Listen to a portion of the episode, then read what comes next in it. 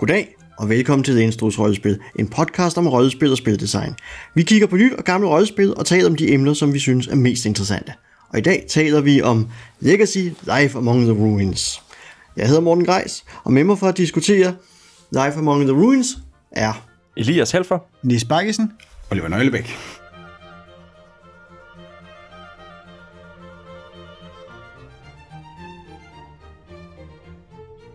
Elias. Ja. Vil du ikke sige lidt om baggrunden for denne bog, vi har foran os her? Jo, det kan du tro. Det er jo en anden edition. Men øh, man kan sige, for at, ligesom at få øh, forhistorien med på den her, så skal vi tilbage til 2010, hvor Apocalypse World udkom. Og Apocalypse World startede en helt flodstrøm af hacks. Og i starten var det jo hack, det var sådan lidt et beskidt ord, det var sådan lidt, uh, jeg har ligesom været lidt ulovlig og, og taget og hacket noget, men efterhånden er det jo blevet sådan en helt kultur, det der med at hacke ikke mindst øh, Apocalypse World, men for så vidt også Blades in the Dark, som vi har snakket om. Øh, og der er også øh, Avery Alders øh, øh, Dream Askew er blevet til Belonging Outside Belonging. Så, men Apocalypse World var ligesom det første af de her serier af hacks af et bestemt system, der udkom. Og, øh, og der var det her, hvis nu skal snakke om Legacy, det var så et af de første, eller ikke et af de første, men det var et af egentlig sådan første bølge af dem, der udkom. Og øh, der var en Kickstarter i tilbage i 2014, og øh, så udkom bogen så i 15.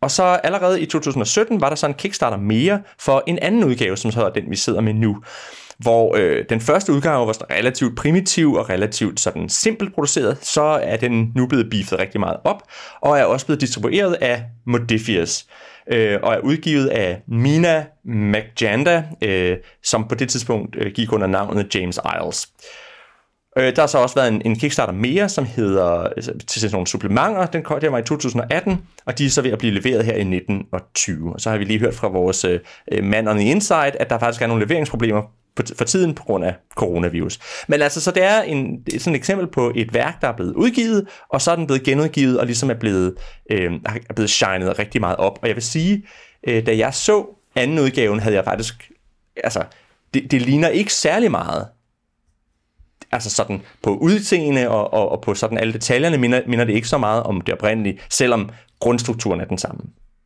Ah, cool. Altså noget af det, jeg jo også synes er sjovt, er jo netop, at vi nu har fat i endnu et Powered by the Apocalypse system her, og for vores kære lyttere, så har vi jo beskæftiget os med det før. Uh, vi har jo et par enkelte episoder før, blandt andet med Apocalypse World, men også uh, Bride of uh, Bluebeard, eller Bluebeard's Bride, ja. som jo også var powered mm. by. Så, så nu vender vi jo tilbage til et system, vi har leget med før. Ja.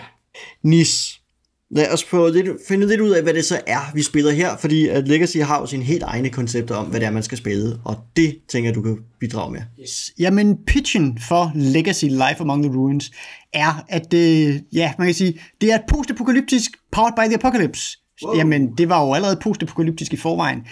Um, pointen her er, at nu spiller vi, um, i stedet for at spille folk, der ligesom er stok i, der, i apokalypsen, og, øh, og vi sådan ligesom er, er nede på, på karakterniveau af den daglige overlevelse, så i Life Among the Ruins, der har man taget et mere øh, positivt øh, og, og hvad kan man sige, et større, et større overblik, øh, fordi nu handler det om at få bygget noget op igen øh, efter den her.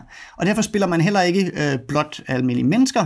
En væsentlig ting ved Life Among the Ruins er, at man spiller organisationer eller familier, som det hedder, men familier kan dække over alle former for grupper, der ligesom har et eller andet sammenhold eller en kultur, der, der, der binder dem sammen, og som dermed, hvad kan man sige, har størrelsen til at begynde at transformere den her øh, postapokalyptiske verden, øhm, og arbejde øh, sammen eller mod hinanden om at ligesom få gennemført deres vision. Og så, øh, nu fik vi nævnt, at det, hvor det ligger henne i uh, Powered by the Apocalypse-traditionen. Jeg synes måske også, at det er værd at kalde tilbage til et andet rollespil, vi har snakket om, nemlig Microscope fra 2011, som, øh, som introducerede sådan et element med at springe i tid og fortælle øh, historier af en stor skala. Det tror jeg også har været en inspiration øh, for det her, fordi det, der, der er nogle af de samme elementer med, at øh, vi gennemgår aldre, øhm, og, vi, øh, og vi zoomer ind og ud øh, på, hvad gør organisationen, hvad, og, og så zoomer vi ind og ser, hvad gør så de enkelte medlemmer af organisationen i forskellige øh, episoder. Og, og, og hvad får man så opbygget gennem tiderne, hvordan får man bygget store vidunder, eller på anden måde bragt verden, ikke nødvendigvis ud af apokalypsen, men, men videre øh, og gjort til et nyt sted, hvor ens families visioner kommer, kommer til udtryk. Og noget af det, jeg synes, der er interessant her, er jo, at den struktur, du er inde på her med organisationer, individer osv., er jo også blevet øh, placeret i andre verdener, fordi at øh, i forbindelse med de her Kickstarter her, så er der jo kommet en række supplerende settings, man kan spille som alternativ, alt fra middelaldersamfund til generationsskibe og så Ja. fremdeles. Altså, man, vi kommer jo tilbage til det, når vi begynder at snakke om reglerne, og hvad, hvad der er kernen i, øh, i selve Legacy Engine. Men ja, altså, hvad man sige, det er et system, der... Øh, det har en enormt detaljeret setting, som vi vil komme ind på, men det har også gode idéer om, hvordan kan man tage og spille, altså hvad vil det sige at spille en organisation? Øhm, så, så hvis man har sådan mere generelle idéer der, så er Legacy bestemt også værd at, at se på. Men så lad os få et, et tættere fokus her ind på selve bogen. Oliver, Ja, men lad er, os åbne den og se, hvad der er i den. ja, det er sådan en lille øh, tæt pakke her på, på 300 sider i det her øh, fine format, som er sikkert også med en iPad øh, i øh, dimensionerne. Og så er den hardcover, den er orange og sort på ydersiden, og så ellers i det her rigtig fine, øh, moderne rollespilsbogs layout med tydelige overskrifter og, øh, og nemt at læse og læse igennem, synes jeg, øh, som teksten. Godt opdelt i underafsnit og sådan ting og sager. Og så er den øh, fuld af de her øh, virkelig øh, stemningsfulde og øh, inspirerende illustrationer i sådan en øh, ekspressionistisk øh, concept art stil, som, øh, som virkelig sådan, jeg synes matcher rigtig godt til det spillet handler om, fordi at det er ikke super vigtigt, at det er detaljeret præcis på, hvordan tingene er. I, øh, der, er ikke, der er ikke nogen rigtig måde at gøre det på, men det er mere sådan stemningen bag tingene, og, og energien i tegningerne, som, som, som, som er det samme spil leverer. Det er en energi og en, en stemning, og nogle enkelte øh, øh, lysende detaljer, mere end det handler om at lave sådan et klart billede på, hvad verden er, og, og hvad der er realistisk. Ikke? Og jeg tænker, det er, det er mere sådan øh, lidt, lidt japansk inspireret, end Ja. ja. det vestligt, ikke? Det minder meget om, om altså, jeg, jeg kan tydeligt se, der er sådan en, en, øh, en, en lighed med nogle af de her øh, anime og mangas ting, der foregår i sådan et ikke super deprimerende postapokalypse. Sådan noget som Appleseed for eksempel, hvor, øh, og Akira og sådan nogle ting. Og Nausicaa of the Valley of the Wind. Nausicaa, hvad er i høj grad også inspiration. Men, men den der med, at verden er gået under, men det betyder ikke, at det er brunt og, øh, og tørt det hele. I modsætning til sådan noget Mad Max, eller, præcis. eller Apocalypse World for den sags skyld, som også kan blive meget brunt i brunt. Og det, øh, det, det, Jo, og, og som har en, altså hvor Apocalypse World har den der stærke sådan art style med, med sådan hårde, sort-hvid, ja. sorte-hvid billeder, ikke? så det er en klar kontrast. Så, så den er, altså det synes, noget af det mest inspirerende ved at læse bogen, det var, øh, udover selve spillet der, de billederne i den er rart at se en bog, hvor man hvor der er så, øh, så tydeligt sammenhæng mellem måden illustrationerne er, er valgt på, og det som spillet øh, leverer. Så synes jeg også lige, det er værd at nævne, at den er, den er selvfølgelig fuld med play, af playbooks og, og den slags spiller og, og regelmateriale, som man er vant til fra. Mm-hmm. Um, jeg var også imponeret, at den har et virkelig in-depth uh, sådan actual play eksempel på hele, altså ja. den dedikerer 10 sider til, og altså det er ikke bare, det er ikke kun de eksempler, der er spredt igennem bogen, men der er også sådan et langt actual play eksempel, og et konkret uh, udgangspunkt for et uh, setting og sådan nogle ja. ting. Altså. Men, men, men der er også øh, øh, til kapitler om at hacke spillet selv, hvordan man selv gør det til sit eget, og lave om på det, så man ikke er, er låst på, øh, ja. ned i den. Så synes jeg også, det, det kom du ikke så meget ind på, men at layoutet Ja. er super pænt og overskueligt.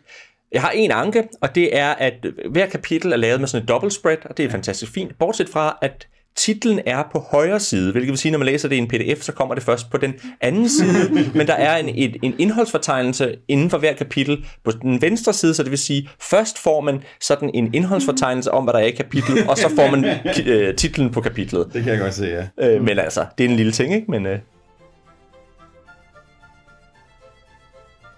Men så har vi jo været lidt også rundt om selve, hvad skal jeg sige, den visuelle afspejling af, hvad det er, man sidder med her, når man kigger i Legacy. Men jeg tænker, Oliver, om du måske kan komme lidt mere ind i selve verdenen og sige noget om, hvad det er for en verden, man så spiller i, også når vi sådan følger selve teksten for eksempel og sådan nogle ting. Jo, altså det jeg skal sige, det er, at verden er ikke nødvendigvis den fastlåst. Det er noget, man vælger fra starten af. Øh, noget af det, der er rigtig fedt ved den her, det er, at hver playbook kommer med, at man skal tage stilling til, hvordan verden var før, og hvordan den gik under i nogle små fragmenter af det billede, som man så sammen sætter sammen. Ikke? Så, øh, så en playbook kan sige, at verden var enormt high-tech på visse områder, og nogle andre kan sige, at der var nogle traditioner, som var helt fucked, og som ting og sager. Øhm, og på den måde, så får man ligesom sat nogle fæksmuler ned, som man så sammen væver sammen til en forhistorie. Så det vil sige, det er ikke nødvendigvis en sådan den samme setting, man spiller i hver eneste gang. Den bliver lavet meget om, hvad den konkret handler om.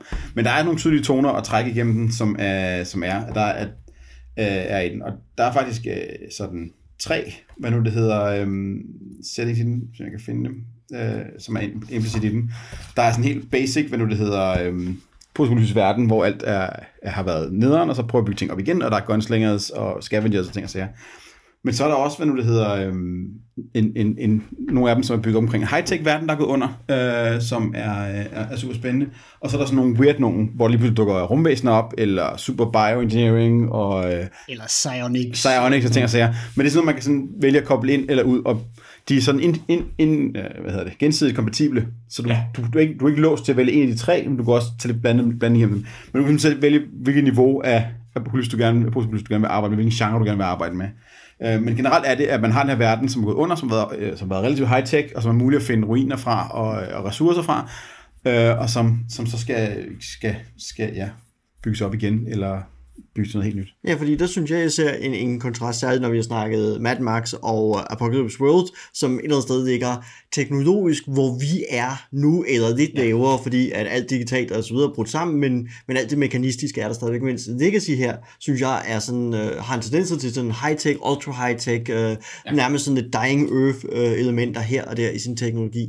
Ja, jeg bliver også inspireret lidt af Numenara, øh, som jo så er meget, meget langt ude i fremtiden, men også fordi der er nogle af de her weird elementer, som, som nærmer sig magi. Ikke?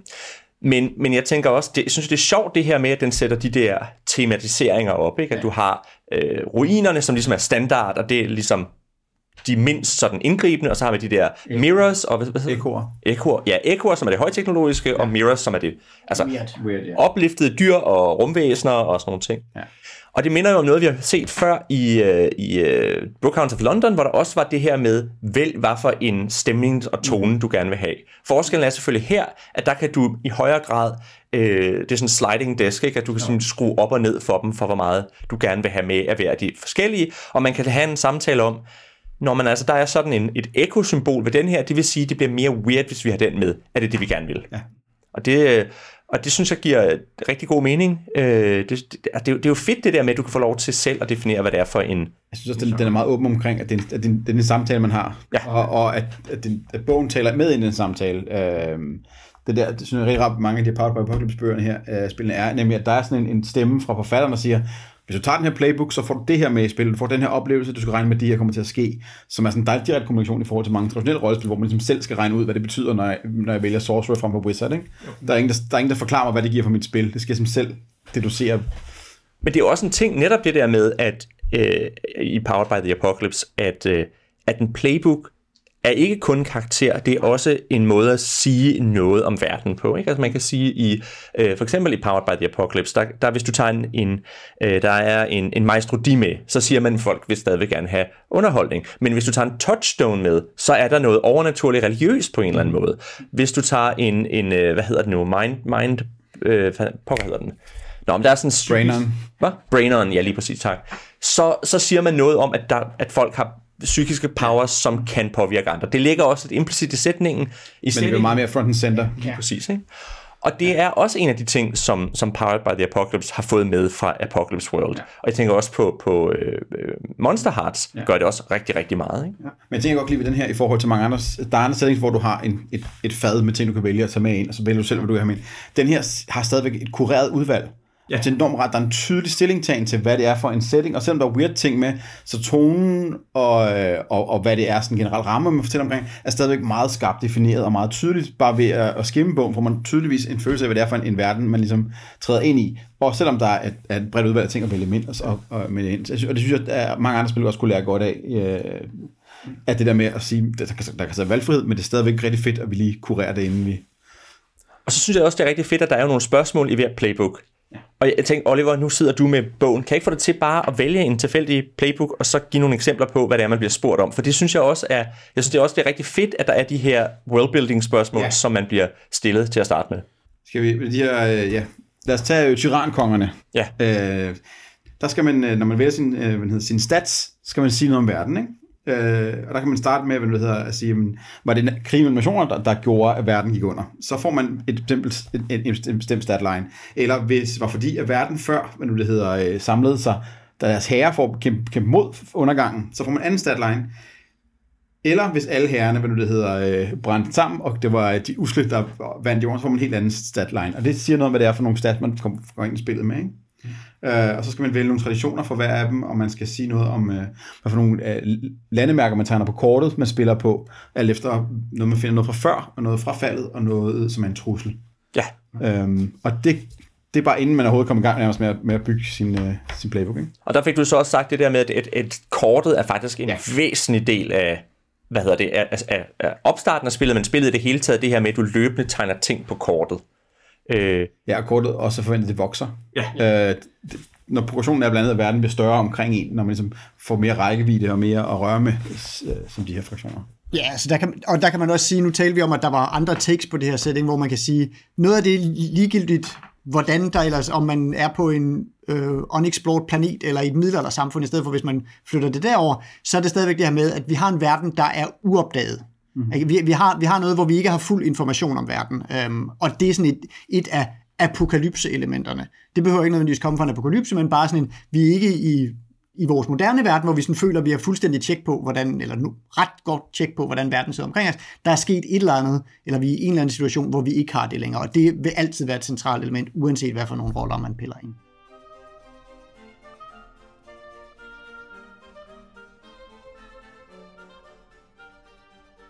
Nu har vi jo så set på verdenen, hvad skal man sige, i rum. Men den her verden her eksisterer jo også i tid, og tid har en helt særlig position i det, eller en rolle i det spil her, som jeg tænker, Elias, du måske kunne uddybe. Ja, fordi det er jo øh, ikke bare sådan, at du, du spiller de her fraktioner sådan løbende, så man kunne forestille sig, at så fortsætter vi og fortsætter, og måske har vi nogle spring en gang imellem. Der er faktisk et, et sådan helt konkret move for at gøre det. At det er et element i spillet, at øh, hvert du spiller i sådan nogle såkaldte aldre, og hver alder har en konflikt, og når den konflikt, eller den, den, sådan det, den, den, øh, det tema på en eller anden måde er, er spillet færdigt, så går du en alder videre. Og det foregår simpelthen ved, at der er en eller anden, der kan sige, jeg synes, vi er færdige med den her alder, og så hvis der er nogen, der, der siger nej til det, så får de så lige lov til hurtigere at gøre de ting færdige, og så ruller alderen videre, og så er der sådan et move for det, der handler om, at, øh, at man får dels nogle, nogle gode ting og nogle dårlige ting der synes jeg noget af det interessante ved det faktisk er, at når man så kigger på det, så er øh, den fiktive beskrivelse helt tydeligt, enten positiv eller negativ, men de mekaniske konsekvenser er faktisk meget parallelle. Mm-hmm. At, at de betyder stort set alle sammen, at du får måske nogle ressourcer, men du får også nogle needs, altså nogle ting, du har brug for, nogle behov, ja lige præcis, som du har behov for at, at, at arbejde med i, øh, i, i næste alder. Så det vil sige, at der ligesom, man får ligesom rusket lidt op i settingen, sådan at du, øh, du har noget nyt et, et, et nyt sådan øh, vy ind på denne her øh, på de her fraktioner. Mm. Øh, og og det, det er ligesom det er den store tidsmæssige ting. Så er der også en anden ting, som handler om, at det meste af spillet, er min vurdering i hvert fald, foregår på familieniveauet. Og det vil sige, så er det typisk sådan, man spiller i sådan relativt hurtige uger og måneder osv. Og, så videre. og så en gang imellem, så gør man det, der hedder, man zoomer ind på nogle bestemte karakterer. Det kommer vi også til at snakke lidt mere om lidt senere. Men så spiller du mere sådan, som I kender et almindeligt rollespil, hvor du spiller sådan fra scene til scene. Øh, Det minder på, på den måde også lidt om den måde igen, som man spiller i øh, Microscope, hvor du har de store aldre, så zoomer du ned på events i den alder, og så på scener i den. Det er lidt den samme øh, bevægelse, bortset fra, at det her, der bruger du mere tid på hver enkelt event, og spiller så færre aldre, ikke? Og, og man bevæger sig trods alt kun fremad. I, Ja, ja, lige præcis. Her i Legacy, hvor i Microscope, der er det store gimmick jo på en eller anden måde, at du kan hoppe tilbage i tid og Ja. zoome ind, hvor du vil. Og folde perioder ud. Ja.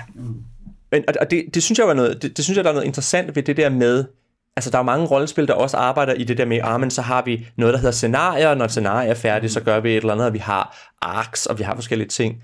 Men, men, øh, men her bliver det meget konkret, synes jeg, i fiktionen, det der med, hvordan at vi deler det ind i de her tidsperioder. Øhm, og, og det kan jeg sådan set meget godt lide, fordi det betyder, at det, det er ikke sådan en fluffy ting, hvornår vi er færdige med det her, men det er meget, det er meget konkret. Så nu spoler vi fremad. Ja. Men det er også noget af det, jeg synes er spændende ved det, det er jo, at det åbner op for, at man kan se den her verden øh, vokse, fordi i tanken er jo lidt, at hvor Apocalypse World, som jo et eller andet sted bliver baseline for det her, der er det jo overlevelse i nuet, mens det her jo netop siger, jamen, hvordan overlever menneskeheden, og hvordan overlever samfund, og der er vi jo nødt til simpelthen at operere på nogle andre tidsskalaer, altså vi nærmer os jo også et eller andet sted foundation eller stiftelsen i det her øh, koncept her, og, og der synes Og jeg, Dune for den eller Dune for den sags skyld, ja. Så vi er netop nødt til at også løfte op på nogle, på nogle andre niveauer, for simpelthen at kunne se den progression, som jo strækker ud over det enkelte menneske.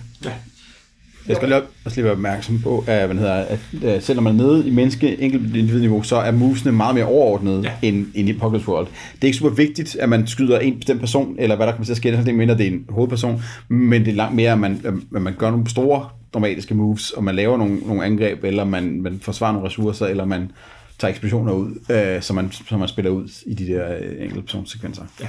Ja, altså move, på organisationsniveau er, er et move jo sådan, når man laver nogle traktat med de her leg, ja. og så kan man så vælge at sige, nå okay, det vil vi, der vil vi godt lige se på den scene, men selv hvis man går ned i scenen, så er det sådan lidt, nå okay, et par forhandlinger frem og tilbage. Det er ikke, de er ikke tænkt til at være langstrakt øh, rollespil, hvor man bruger flere sessioner på ligesom at finde ud af at lave den her forhandling. Så.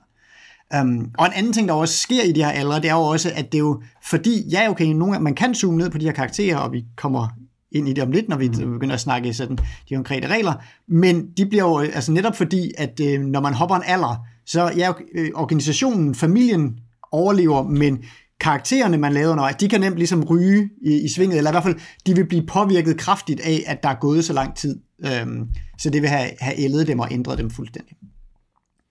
En, øh, en ting, jeg har et, et, et problem, eller en, en ting, som jeg overvejede det, det, i forhold til det, er, at øh, når man læser mange af, af rollerne, så orienterer de sig meget skarpt imod faldet.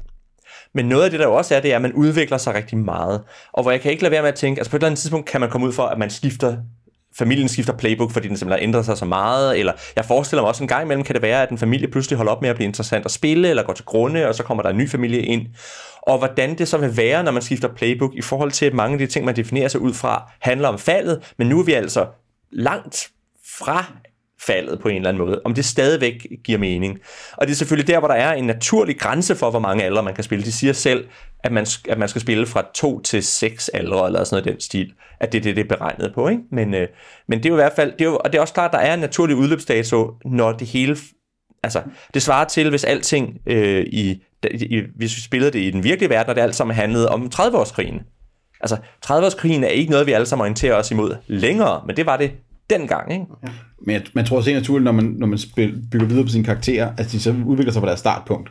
Det, de er jo meget defineret på deres startpunkt, sådan nogle playbooks her, at, man, at give en, et ordentligt spark ud over rampen, og så må man ligesom selv øh, lave om på dem undervejs. Ikke? Øh, der er mange af de her, når jeg, spiller, jeg har spillet en del på Apocalypse-kampagnen øh, efterhånden, og man skal ikke mange spilgange ind før, at det er ikke super vigtigt, hvad man startede med og, og moves, fordi man kan tilføje så mange andre moves, og man kan begynde at definere sig selv om og, øh, og skifte playbooks undervejs. Så man mister ret hurtigt sådan den der øh, ankeret, som man start, som trækker ind op til at starte med. Ikke? En ting, som, jeg også, som vi også lige skal snakke om, det er, at, at fordi noget af det, jeg, som jeg også måske fra den første udgave var sådan lidt vidste ikke helt, hvordan det skulle fungere. Det var det der med, om der så også bliver noget kontinuitet i det fra, fra alder til alder. Og der har de jo gjort noget, som jeg synes er lidt spiffigt, og som jeg også vil tiltale mange af os, der har spillet Civilization. De har nemlig indført Wonders.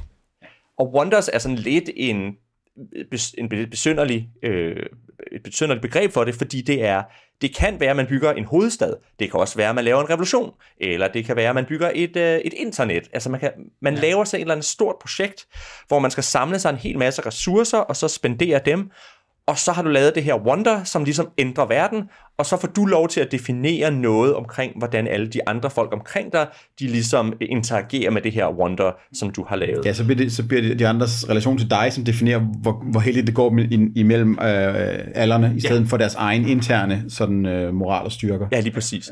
Og det betyder så, at, at i samarbejde, du har bygget det wonder, så skifter vi alder, fordi så er det ligesom om, så spoler vi frem og ser, hvordan har det så påvirket verden. Ikke? Øh, men, men det gør jo også, at der er noget, altså fordi det, det, typisk, det vil man typisk ikke kunne gøre på en alder, så man skal typisk gå og opspare ressourcer i løbet af et par aldre, og det gør, at man kan have noget og altså igen, ligesom i Civilization, altså der kan du gå og sige, åh, oh, jeg vil lave det der, og så går man ligesom og arbejder frem imod det. Ikke? Og det synes jeg er fint, fordi jeg tror ellers skulle spillet godt øh, måske komme til at mangle lidt den der fornemmelse af fremdrift øh, på tværs af aldrene de er også meget, jeg synes også, det er meget fint, at de, er, de gør det klart, at, det, at Wonders er sådan et af spillets PvP-elementer i virkeligheden, fordi at det netop er sådan et, hvor du ligesom stikker dit claim og siger, okay, jeg har tænkt mig at bygge det her. Hvis I ikke på en eller anden måde, hvis, hvis I ikke gør noget ved det, så kommer jeg dermed til at definere, hvordan det går i jeres familie, og, og jeg kommer til at påtvinge mm. øh, verden en, et skift i alder og, og nogle, nogle bestemte fænomener og sådan nogle ting. Altså. Og det synes jeg er meget, altså netop fordi, at ja, det, det, det hyggeligere, at det er den hyggeligere apokalypse, fordi vi rent faktisk bygger noget op og så videre, men, men det er stadigvæk et magtspil, og det er stadigvæk, og, og ja, der er masser af samarbejde, en hel masse af moves og sådan noget, handler om, hvordan man øh, alliere sig for traktater og sådan noget. Men de der traktater er også ligesom politiske marker, som de andre claimer og, mm-hmm. og, og, og sådan nogle ting. Altså. Så altså, jeg synes, det er meget, hvor når jeg har spillet Powered by the Apocalypse for eksempel, øhm, så har det tit været sådan lidt et PvP-agtigt spil, fordi mm, det er sjovt at spille op af sine, øh, af sine medspillere, og, og, og en af måderne at gøre det på er at skubbe til dem, men, men det var ikke så tydeligt omkring, at det var sådan et, øh, et element i spillet, at, at Powered by the Apocalypse selv, sy- synes jeg ikke talte så meget om det. Det kan godt være, jeg har læst henover Det ligger meget i de der PC, NPC, PC-trekanter, ja. øh, at, at deres interesser, som spilleder, skal man sætte deres interesser mod hinanden. Jo, jo, jamen, altså, og jeg siger ikke, det ikke var der, men det var mere bare sådan en, ja. jeg synes, den her er meget mere sådan eksplicit øh, omkring, at her er der noget, som vil starte noget PvP. Vær opmærksom på det. Og det er jo også der, hvor det her er et politisk spil, så, så det handler ikke så meget om, om vi to er bondkammerater, men det handler om, altså vi har nogle politiske partier, som ligesom organisere sig omkring hinanden. Og lidt ligesom, hvis nu det for eksempel var i Danmark, så kunne vi jo starte med at sige, at, at, øh, at, at Nis spiller fagbevægelsen, og øh, Oliver spiller, spiller industrialisterne, og så spiller Morten måske øh, øh, Venstre, og jeg spiller Socialdemokratiet. Ikke? Det kunne man godt gøre Næsten, ikke? Men, men, eller, og så spiller jeg måske Folkekirken. Og så i starten, der er Nis og Oliver, de er bare øh, store rivaler, og så i løbet af årene, så, så bliver de mere allierede, fordi de pludselig har lavet et wonder sammen, som hedder den danske model, og den har de, eller, eller et eller andet, ikke? Andelsforeninger. Eller andelsforeninger, ja, lige præcis, ikke? At, at, at, og det er også det, den siger, at der er ligesom et, et, et han, han siger det faktisk, jeg kan ikke huske præcis, hvordan det er, han formulerer det, men fra, øhm, fra, fra sådan øh, øh, samarbejde til øh, sådan øh, venlig rivalisering eller sådan et eller andet. Altså, at, at det, ja. det er ikke meningen, at man, skal, man er direkte imod hinanden, men man må godt være på kollektionskurs med hinanden, eller ligesom have modstridende interesser. Ikke? Ja. Øhm, så, og det er i hvert fald ikke meningen, at man skal starte med at være hinandens arvefjender. Mm. Det kan udvikle sig derhen. Ikke? Og det gør måske også, at vi skal til at vende blikket mod øh, de roller, der så er i spillet. Mm. Øh, nu hvor vi jo snakket både det ene og den anden skade, så, så Nis, kan du ikke gå lidt mere i dybden med de roller, vi så skal have fat i her? Jo, for nu har vi jo, vi har jo faktisk slynget os om os med masser af begreber her. Sådan, vi har lidt antaget, at øh, alle vores lyttere godt ved, hvad Powered by the Apocalypse er, og derfor godt forstår, hvad vi taler om, når vi snakker om moves og sådan noget. Hvis ikke, så har vi som sagt lavet et afsnit tidligere, hvor vi øh, ævler lidt om den slags. Så kan man gå tilbage og lytte til det. Men skal vi, ikke, skal vi ikke bare lige sige, hvad er et move? Et move er en fiktionel trigger, som har en, en, en mekanisk konsekvens, som så giver en fiktionel trigger. Så det kan fx være, når du laver en, når du vil lave en traktat med en, en anden familie, så skal du rulle plus denne her stat, og hvis du ruller godt, får du det her, hvis du ruller mindre godt, får du det her, og så siger den ofte ikke noget om, hvad der sker, hvis man ikke ruller dårligt, fordi det er op til spillederen. Ja. Altså, så er spillederen træls. Så har spillederen nemlig en gylden lejlighed til at være træls. Mm. Så. Så, man ruller sin 2D6, ja. man lægger sin bonus til, og man prøver at rulle gerne 11 år op efter. Øhm, 10 op efter. Eller 10 op efter, ja. ja. Og så har denne her, hvad skal jeg sige, som jo et, et sjovt skift i forhold til Powered by the Apocalypse med, at nu kommer der jo fra Dungeons Dragons 5th edition, kommer den her advantage-terning ind. Ja. ja. Øh, ja, det, og, og det er jo det, det er sjovt, for, for Vincent Baker har nemlig snakket om, at, øh, at øh, sådan øh, statistisk, så svarer en ekstra terning. Øh, altså, man ruller tre terninger. Når man har advantage, ruller man tre terninger og tager de to højeste. Og det svarer øh, matematisk faktisk til at få plus et. Eller meget ret tæt på i hvert fald.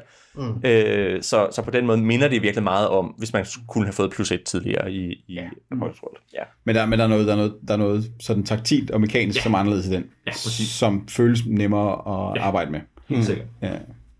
Men for så at rulle tilbage til Legacy, udover sådan alle de her ja, mekaniske greb, så den, den store, øh, hvad kan man sige, dyr i åbenbaringen er jo netop dermed, du har, du har en core playbook, øh, som er din familie, som er din organisation, som du spiller, øh, og som er der, hvor du har dine centrale moves. Og det, og det er den, øh, den familie ud over sine moves, så er det også den, der har netop de her needs og surpluses, som er sådan de, øh, hvad man siger, de store ressourcer, som man, øh, som man ligesom spiller omkring, og, og hvad kan man sige, noget, der lidt svarer til ens, øh, vil svare til conditions for en, for en enkelt karakter, sådan, øh, eller, øh, og, og evner, og hvad man har at gøre med.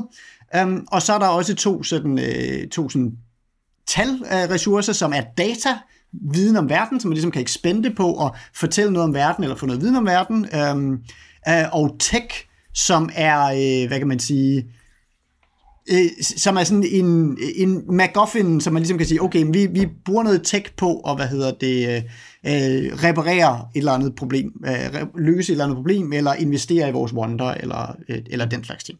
Det er sådan de ressourcer, der er på, øh, øh, på familie- og organisationsniveau. Og traktater mellem hinanden. Og så er der, ja, og så er der, hvad kan man sige, hvor man i andre øh, Apocalypse-spil har sådan noget history og har sine relationer, så har man så de her treaties på, øh, mellem hinanden, så man også kan, øh, øh, ja, som er sådan de her markers og, og, og aftaler, man har, og, og, og de politiske tråde, som andre så kan trække i for at have fået treaties point. Um, øhm, men så kunne man som sagt også øh, zoome ind og, øh, øh, og gå ned på karakterniveau og for eksempel tage forhandlingen mellem de to familier og se, okay, hvad sker der, når fagbevægelsen og industrialisterne rent faktisk mødes? Um, øh, og, så, øh, og der har man så øh, for hver alder en kernekarakter, um, som også har en playbook. Um, men det er en lidt simplere playbook, end man ville have i en, uh, hvad hedder det, uh, i, ja, hvis man kun fokuserede på karakteren, men, men det er en fuld playbook, ligesom øh, øh, med, med stats og så videre. De har så, øh, ja, de har så nogle stats, der sådan orienterer sig mod det sådan politiske lidt omkring, hvordan de, om de, øh, hvordan de dealer med folk, og om de, er, om, om de har viljestyrke, om de er gode til at charmere folk, og, og sådan nogle ting og sager. Um, øh, hvad hedder det? Og, øhm, og, og, og har moves, der er mere i detaljen, men stadigvæk, som, som, som vi talte om tidligere, ikke sådan, spænder sådan relativt store actions, og ikke sådan er at slå nogen på næsen, eller sådan på den måde at gå, gå i clinch med folk. Um, derudover så har alle, hvad hedder det, alle sådan de her kernekarakterer, de har også, hvad kan man sige, de har også en rolle, som de påtager sig, ligesom, hvad er deres, hvad er deres rolle så i organisationen, og der er fire roller. Um, man kan være leder, um, altså at man pt. har en lederposition. Man kan være ældre, um, en som Uh, er, det, er det ikke... Uh, no, husker jeg ikke. Ældre end Playbook. Ældre end Playbook. Is, um, Man kan være leader, agent, Ja, leader. outcast og rebel. Ja. Um, agenten, som er uh, ja, sådan en, man sender i felten for at, for at agere, men som, som har ordre ovenfra i organisationen på en eller anden måde. Rebellen, som er en, der ligesom er begyndt at sætte sig i- imod øh, organisationen synes, den skal gå en anden vej. Og endelig outcasten, en som er blevet sat udenfor, en som er udenfor allerede, men som stadigvæk har betydning for organisationen, og som stadigvæk relaterer sig til organisationen. Og et, øh, synes jeg, elegant element er, når du skal ud, den måde, du udvikler din karakter, altså sådan øh, nede på karakterniveau, det er, at øh, den her, øh, den øh, karakter, du har, skifter, øh, skifter rolle. Um, og der står sådan helt klart, okay, hvad, hvad skal der triggers i fiktionen, for at øh, din outcast, for, eller din outsider går over og bliver en agent for familien igen, for eksempel. Jeg har et meget konkret eksempel. Hvis vi tager Saruman fra øh, Ringenes Herre, han starter med at være en leader, så øh, bliver han øh, rebel, og så ender han som outcast. Øh, altså i, Ja. i, i løbet af Ringenes Herre, ikke? Ja. Hvis man har kender det, og det er gået for de fleste Yes. Um, Spoilers. spoilers. ja. um, Og Ringnes er, det er også hen over flere tidsalder, så der skal også skiftes karakterer. Så, hvad hedder det? øhm, Ja, så, så det giver, altså noget af det, der er fint, det er netop fordi, vi har ikke de her karakterer i centrum hele tiden, så er det meget fint, at når vi zoomer ind på dem, så har vi nogle klar, en klar forståelse af, hvad skal der til for at udvikle det her? Hvad giver dem en, en, en deres story arc? Øhm, men vi vil jo typisk også gerne spille over for nogle andre karakterer. Det kan jo godt være, at den her scene, vi zoomer ind på, ja okay, det kunne være mødet mellem den ene familie og den anden familie, og det giver mening for os at sætte vi spiller beg, øh, vores karakterer begge to agenter, og de kan mødes, eller de er begge to ledere, og de kan mødes om, om et eller andet. Men, øhm, men det kan også sagtens ske, at det ikke er tilfældet. Det kan sagtens ske, at vi gerne vil zoome ind på en scene, der foregår helt inde i en familie, eller at vi vil gerne zoome ind på noget, der foregår mellem to familier, men de roller, der pt. er de, sådan de centrale roller, er ikke dem, der i hvert fald begge to vil være her. Og derfor er der også et system for at lave hurtige karakterer, så man inviterer andre folk ind til øh, at spille. Øh, sådan nogle super fast playbook, som man siger, nå okay, hey, jeg vil gerne have et, jeg spiller for eksempel, min hovedrolle er en agent, men nu vil de gerne mødes med lederen. Nu skal der ligesom være, at han får missionen, øh, den her mission, hvor han bliver sendt ud for at sabotere det Wonder, som den anden har gang eller sådan noget. Kan du ikke lige, det er dit Wonder, gider du lige spille øh, lederen, der sender ud på den her mission for at sende det? Det vil være en spændende ting at se. Um, så, så på den måde har vi ligesom mange lag af, øh, hvordan vi, altså man siger, når vi zoomer op og ned i de her lag, så har vi også mekanikker til at sætte roller. Og det kan jo også være, hvis nu for eksempel jeg er en leder, som skal ud på et hertogt imod en NPC-fraktion, så tænker jeg, så skal I andre ikke sidde og trille tommelfinger imens, så får Nis lov til at være min sergeant, og Oliver får lov til at være, altså så videre, ikke? så får man quick karakterer i, de, i hinandens familier undervejs. Ikke? Ja. Um, og der er også, hvad kan man sige, fordi det jo netop betyder, at okay, så kan det være, at vi bruger en hel masse spiltid på at kigge på din familie, um, på det her hertogt og så videre. Det skal jo ikke gå ud over udviklingen af alle de andre karakterer, så derfor er der også et move, der altid ligesom følger op på at sige, okay, nu zoomede vi ind, imens er der jo gået tid, hvad har det betydet for din hovedkarakter lige nu? Okay, men det har betydet, at han samlede ressourcer ind og fik noget tech til familien eller sådan noget. Og de siger jo også, at man, når man laver sine karakterer hver alder, så skal man lave nogle karakterer, som har et eller andet med hinanden at gøre. Mm. Altså, som, som, som kender hinanden på en eller anden måde, så, så det ikke bliver bare bliver de her karakterer, som overhovedet ikke hænger sammen på nogen måde. At det, det, det skal man sørge for, de, der er ikke sådan nogle specielle mekanikker for det, andet end bare at sige, sørg lige for, at det er nogen, som... Det er sjovt, hvis vi gør det her. Ja, lige præcis, ikke? Men noget af det, jeg så trods alt synes, der for, der for eksempel hjælper lidt der, det er netop det her med, fordi måden at udvikle sin karakter på, det er at få dem transformeret rundt i de her roller. Så hvis den ikke lige passer ind et sted, så er det faktisk lidt sådan, okay, så laver vi lige en scene, så vi transformerer dig over et sted, hvor du, hvor du klikker sammen, og tada, det giver samtidig en, en bonus til din karakter. Så det var, det gjorde ikke noget, at du fik startet et forkert sted. Mm. Øhm, Ja, det gør nemmere at tilpasse dem til en given situation. At, at, man, at, at det, man går ikke på kompromis med karakteren, når man lige siger, oh, men så, så var det jo, at ham her nu faktisk var lederen og, og kunne tage forhandling med jer. Mm. Altså, så kan man nemt tage den rolle på sin etablerede rolle, i stedet for at skulle sige, åh, oh, han er ikke leder, altså, hvad, hvad gør vi? Og, ja. ja. det synes jeg er, er enormt sådan opfordring til fleksibilitet. Ja. Og så er det sådan narrativt interessant. Jeg synes, det er super dejligt. Jeg synes, det tit, at mange rollespil gør, at man er meget låst i, hvordan man udtrykker sin rolle. Altså, når du først har valgt at Wizard i uh, Dungeons Dragons, så er du nok Wizard hele vejen igennem, hvis ikke du laver noget dual class. Ikke? Men her er der ligesom en dynamik i rollerne, en bevægelse, som man ellers uh, sjældent finder. Jo, som, som faktisk handler om ikke at blive for komfortabel. Ja, præcis. Ja. Plus at der er jo det der med, hvis, altså, når alderen skifter, så, så, øh, så kan man jo enten skifte i 100 eller 1000 år, men man kan også bare skifte 5-10 år. Og, og så er det jo sådan, at man kan godt nogle gange beholde den samme karakter fra alder til alder, men så skifter man typisk playbook. Mm. Eller det kan man det er i hvert fald oplagt, oplagt, at man så skifter playbook og siger, okay, tid, sidste gang, der havde vi ham som øh, envoy, fordi han var sådan en ung fyr, der var sendt ud for at forhandle. Det er han sgu nok ikke mere. Nu er der gået 50 år, nu er han nok blevet ældre, fordi nu er han ved at være lidt gammel i det. Altså, at så skifter, man, så skifter man ham over til en ny playbook, øh, og på den måde bliver han også en anden person, som får et andet, øh, hvad hedder sådan noget, et, et andet Ja, eller, blik på verden, ikke? Ja, Ja, Lidt aller, hvis vi, hvis vi ser på Conan, ikke? Som starter i den allerførste Conan-historie, der er han konge, og så zoomer vi tilbage, hvor han er, og så videre, ikke? At han ligesom ja. også er forskellige ting på forskellige tidspunkter i sin karriere. Jeg synes også, det er fedt, at alle de her karakterer har en death move, yeah. i stedet for uh, en, den sex move, som er i Apocalypse World, så har de her en death move, fordi det er fedt, at man kan ofre sin karakter for at få en ekstra sej uh, nuke-udgave af dem uh, i spil, ikke? Ja, ja og ikke bare, ikke bare øh, hovedkaraktererne, men det har øh, de der små karakterer, små karakterer også. Og det vil sige, at det bliver sjovere at komme ind og spille en red shirt. Ja. Fordi hvis du er en red shirt, så kan du få lov til at få en effekt, når du dør. I stedet for, at du bare er kanon, kanonfoder, og så er du død. Whatever. Ja.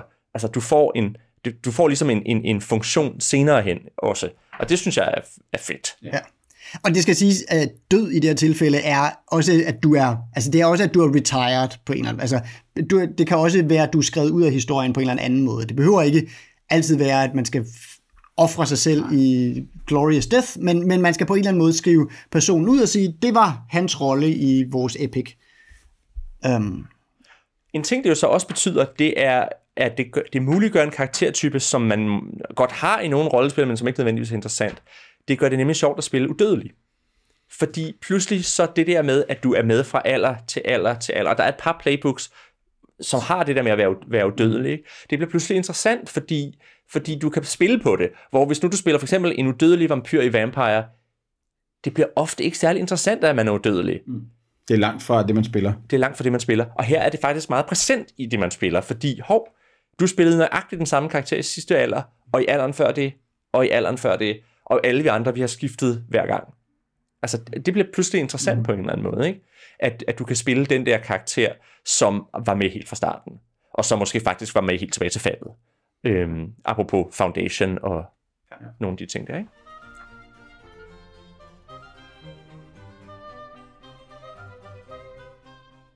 Så nu har vi jo talt en del om uh, Legacy, Life Among the Ruins, Second Edition. Vi har været omkring en hel masse omkring, hvordan man har en anderledes form for verdensbygning, eller i hvert fald en anden forståelse af den apokalyptiske verden, end, end mange andre øh, apokalyptiske rollespil har det. Vi har kigget på, hvordan at den her verden vokser, mens man spiller, og hvordan den vokser også i, i tid, øh, i tidsalder, og vi har kigget på det her sådan, kaleidoskop af karakterer, som man spiller fra ens primære karakterer til små, hurtige karakterer til familier, og hvordan det jo så roterer, øh, eller i hvert fald skiftes ud hen over tid. Men hvad er det så, vi synes om, dig, øh, om, øh, om Legacy Life Among the Ruins Second Edition? Altså, jeg, jeg synes, det er interessant, og, og, og det synes jeg helt fra første gang, jeg så det. Øhm, og der er flere ting, jeg synes, der er interessant ved det. Jeg kan godt lide det der med, at man har de der to playbooks, og den måde, de spiller sammen. Og, og det kunne jeg godt se mig øh, selv lege med i nogle andre sammenhænge. Øhm, Altså, og det, man, vi har jo også snakket om nogle andre steder, hvor man har det. Altså for eksempel i Blades and Dark har man noget, der minder om, der har vi så fæl, til fælles en, en playbook, og det er lidt det samme i A Song of Ice and Fire. Her har man så hver sin familie. Øhm, og, og jeg synes klart, at den her version er bedre end den første udgave, hvor der er mere spral og mere liv, og mere, øh, mere på spil på en eller anden måde. Når det så er sagt, så, så er, er det sådan noget, jeg tror, jeg ville skulle prøve, fordi jeg kunne godt være lidt nervøs for, og især afhængig af, hvem man er, hvem man spiller, at, øh, at fordi man flytter det op fra det der meget nære niveau, der er i Apocalypse World og i Blades in the Dark, ikke Blades in the Dark, jo også Blades in the Dark, men jeg tænkte på øh, øh, Monster Hearts, altså hvor du er helt nede i, i de der møde person til person, og det bliver meget personligt, og hvor jeg kan være bange for, at det her bliver, kan blive for øh, fluffy og for, for, øh, for Øh, ikke, at der ikke er nok på spil på en eller anden måde. Det tror jeg meget handler om, hvem man er og hvordan man spiller, men der tror jeg, du får mere forærende i de Powered by the Apocalypse-spil, hvor du er helt nede i materien, fordi det er noget af det, det, er noget af det Powered by the Apocalypse er rigtig godt til, det der med, at du har nogle gritty moves, som giver noget fiktion, der er helt nede der, hvor der sker noget. Og, og der kunne jeg godt være nervøs for, at det her bliver lidt for abstrakt. Men altså, jeg tror, det er bestemt noget, jeg vil have lyst til at prøve at spille, fordi det ser ret interessant ud, synes jeg. Altså, jeg er, jeg er ret charmeret af det. På det. Altså, et af mine yndlingsrollespil, når jeg ikke sådan spiller mit normale bread and butter, det er jo Microscope, som, øh, som også foregår op på det der niveau.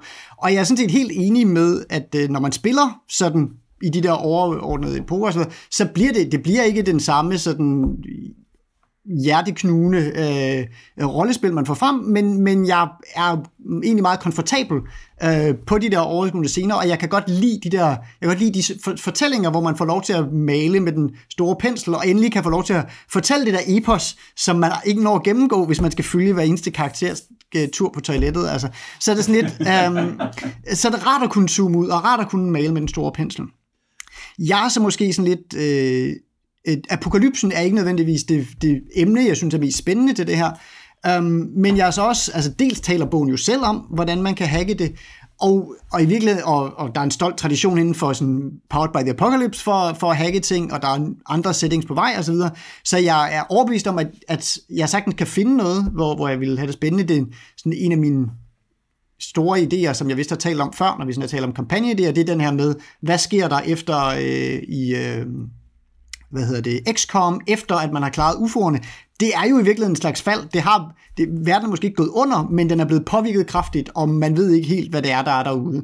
Det vil være en oplagt setting at øh, smide sådan noget som, øh, som legacy efter. Um, så til sådan nogle ting.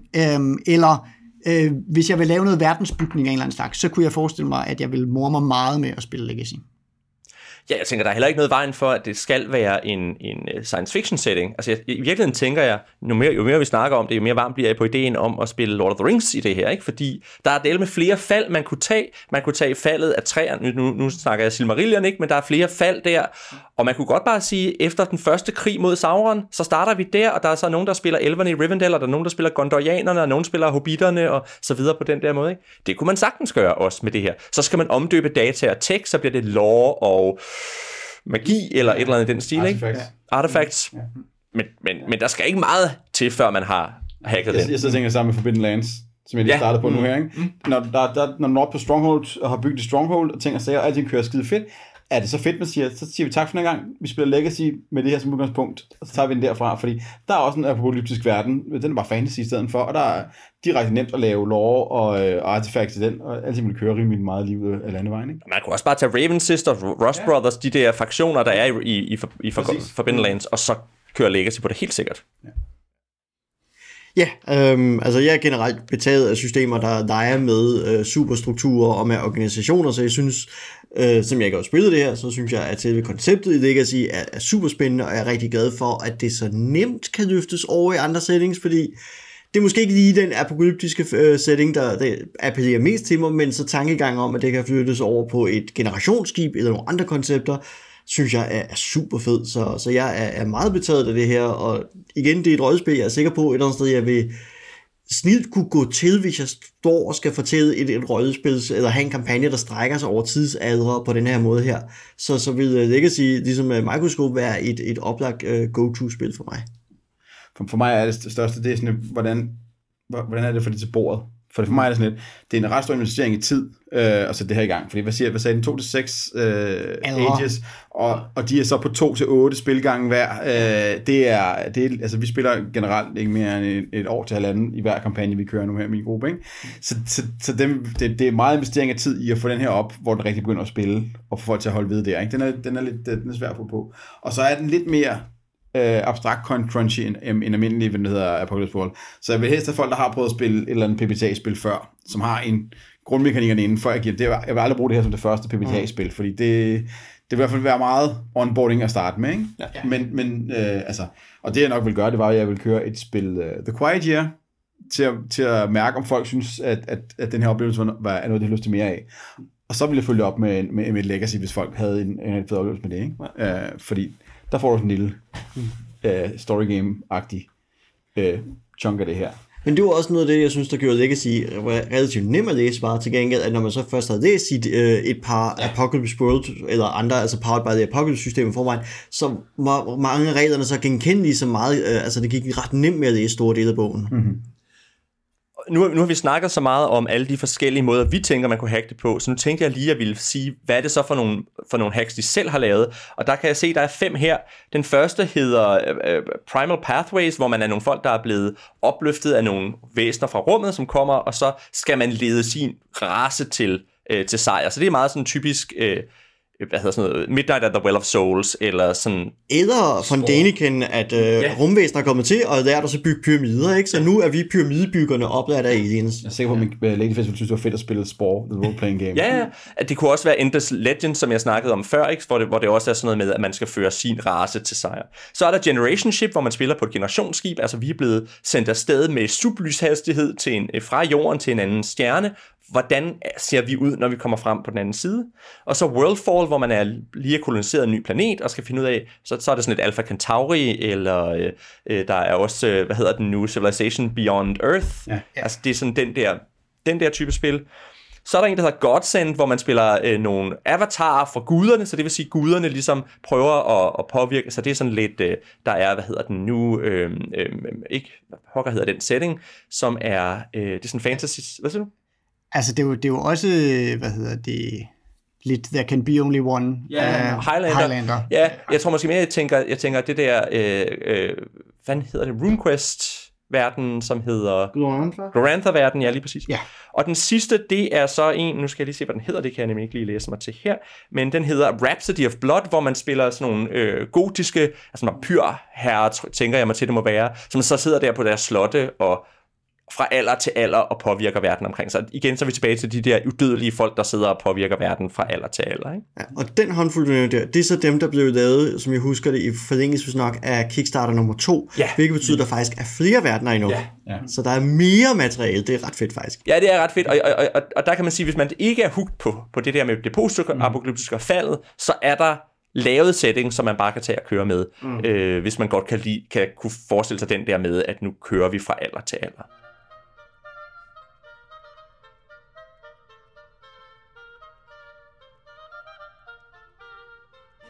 Det var alt for denne gang. Hvis du vil kommentere på dagens afsnit, eller du bare gerne vil sige hej til os, kan du finde os på lenestolshøjspil.dk.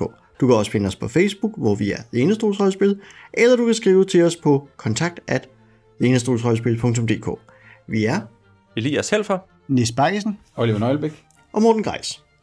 Tak for denne gang, og vi håber, I vil lytte, med næste gang. Og nu har vi forløst denne tidsalder, lænestolsvidunderne er blevet bygget, og det er tid at skifte karakterer.